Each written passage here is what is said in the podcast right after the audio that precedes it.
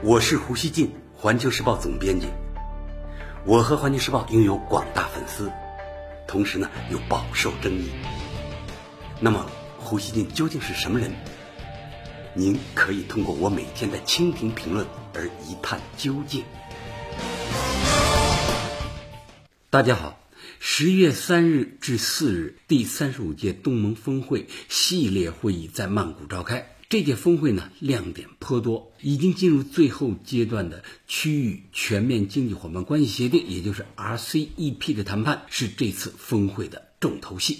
四日晚上，第三次 RCEP 领导人会议结束的比原定时间呢晚了许多。这一谈了七年的协议已经走到关键时刻。会后，十六国领导人发表联合声明称。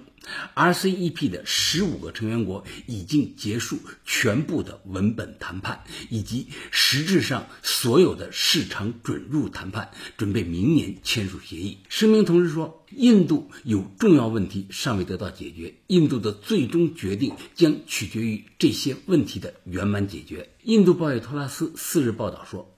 RCEP 十五国决定在没有印度的情况下签署协议，但谈判大门依然向印度敞开。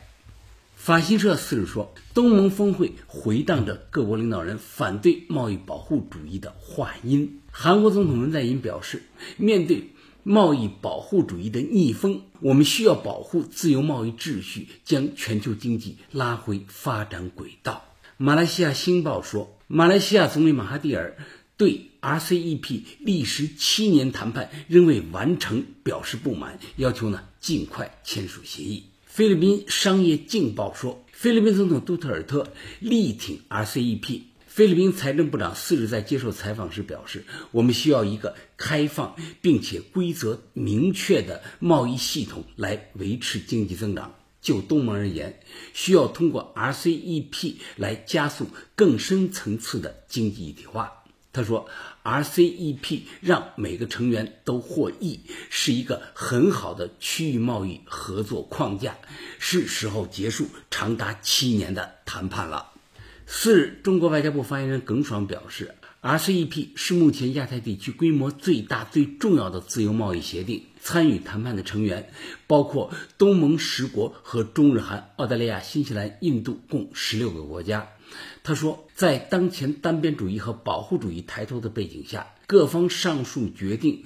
对外发出了东亚国家支持多边主义、支持自由贸易的积极信号。关于印度在最后一刻拒签 RCEP，《印度时报》等媒体报道说，印度总理莫迪四日表示，由于关税差异与其他国家的贸易逆差以及与关税无关的壁垒，印度呢决定不加入 RCEP。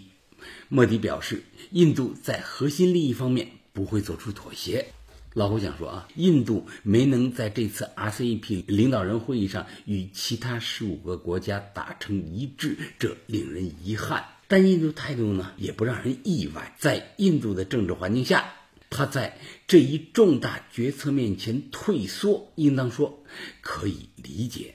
印度呢很怕加入 RCEP 会冲击本国制造业，尤其担心中国廉价商品的涌入。他希望 RCEP 的自由贸易程度低一些，给印度更多照顾。但是 RCEP 其他谈判国之间的贸易便利化程度呢已经很高，如果过度照顾印度的要求，RCEP 就起不到提升整个地区自由贸易水平的作用。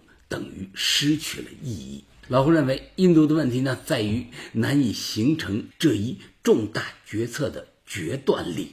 大家知道啊，印度国内存在各种利益集团、政党政治与有些固化的利益格局呢叠加在一起，会形成极强的牵制力。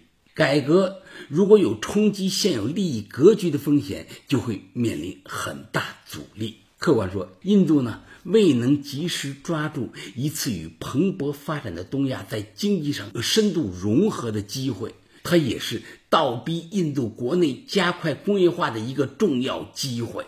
印度作为一个大国，仅仅靠内部动力走向现代化是远远不够的，它需要进一步对外开放，在与外界的交往和碰撞中汲取前进的更多力量。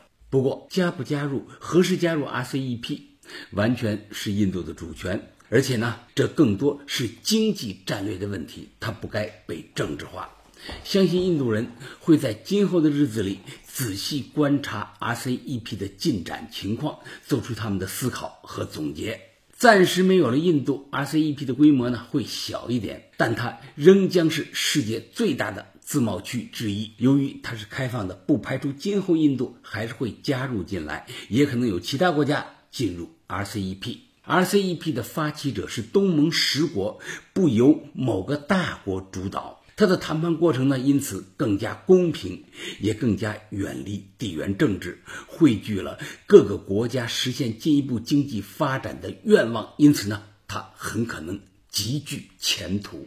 RCEP 呢，还有一大特征，那就是它的谈判国在政治制度和文化传统上有很大差异。他们能够专注于经济合作，谈成一个庞大的自贸协定，具有重大示范意义。另外呢，印度暂时不签 RCEP，对中印经济关系呢也不会产生负面影响。中印贸易额一直呢在上升中，这一趋势今后应该会继续保持。中印发展经济合作。可以另辟空间。虽然呢，本次东亚系列峰会的重头戏是敲定 RCEP，但美国仍然不甘寂寞，在峰会期间抛出一个报告，继续兜售它的印太战略。四日，美国在曼谷召开第二届印太商业论坛，并在论坛上发布了一个报告，题为《一个自由开放的印度太平洋推进共享愿景》。报告详细解释了美国政府2017年11月提出的印太战略。另外，报告对中国进行了大肆攻击，并且强调美台在印太战略下的伙伴关系。虽然美国积极推销自己的印太战略，但这一腔热情似乎并未得到东盟国家的积极响应。四日，美国东盟十加一领导人会议结束后发布的联合声明里，仅有一句话。提及了美国的印太战略，为什么美国的印太战略这一次受到冷落呢？老胡认为，因为领导人们都在忙着热热闹闹的敲定 RCEP，它吸引了参会国和国际社会的绝大部分注意力。另外，美国这次派出的代表团级别低。其推动的议题呢又很不入流，这也是东盟国家对美国推行的议题不感冒的原因之一。一些东盟国家外交官认为，美国的举动是一种侮辱。老胡想说啊，回顾印太战略出台后的这两年，美国对他喊的不少，但他比奥巴马时期亚太再平衡战略还要虚，几乎没形成什么很像样的抓手。美国特别想把印度动员成对抗中国的前线，但是呢，新德里显得比华盛顿啊还狡猾。一边享受着美国给予的外交照顾，一边呢同时注重与中国发展关系。莫迪就是不肯钻美国挑拨中印关系的圈套。其实整个地区呢，只有一个地方主动为美国的印太战略摇旗呐喊，上赶着要充当前线，他就是台湾当局。但是对台湾当局搞的种种叫嚣，广大东南亚国家呢并不感兴趣。整个地区最关心的是台海稳定，不能出牵连周边的大乱子。至于两岸怎么解决纷争，这是两岸自己的事儿。区域内呢，并没有一个强烈且共同的期待。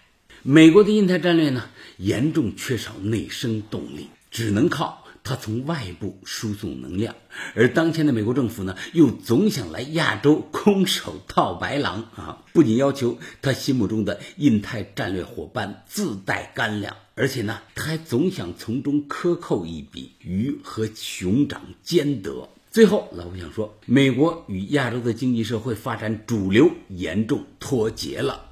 他这样搞下去，印太战略终将作为一个丢人的故事。载入国际关系史。感谢收听今天的《互联网》，咱们下期见。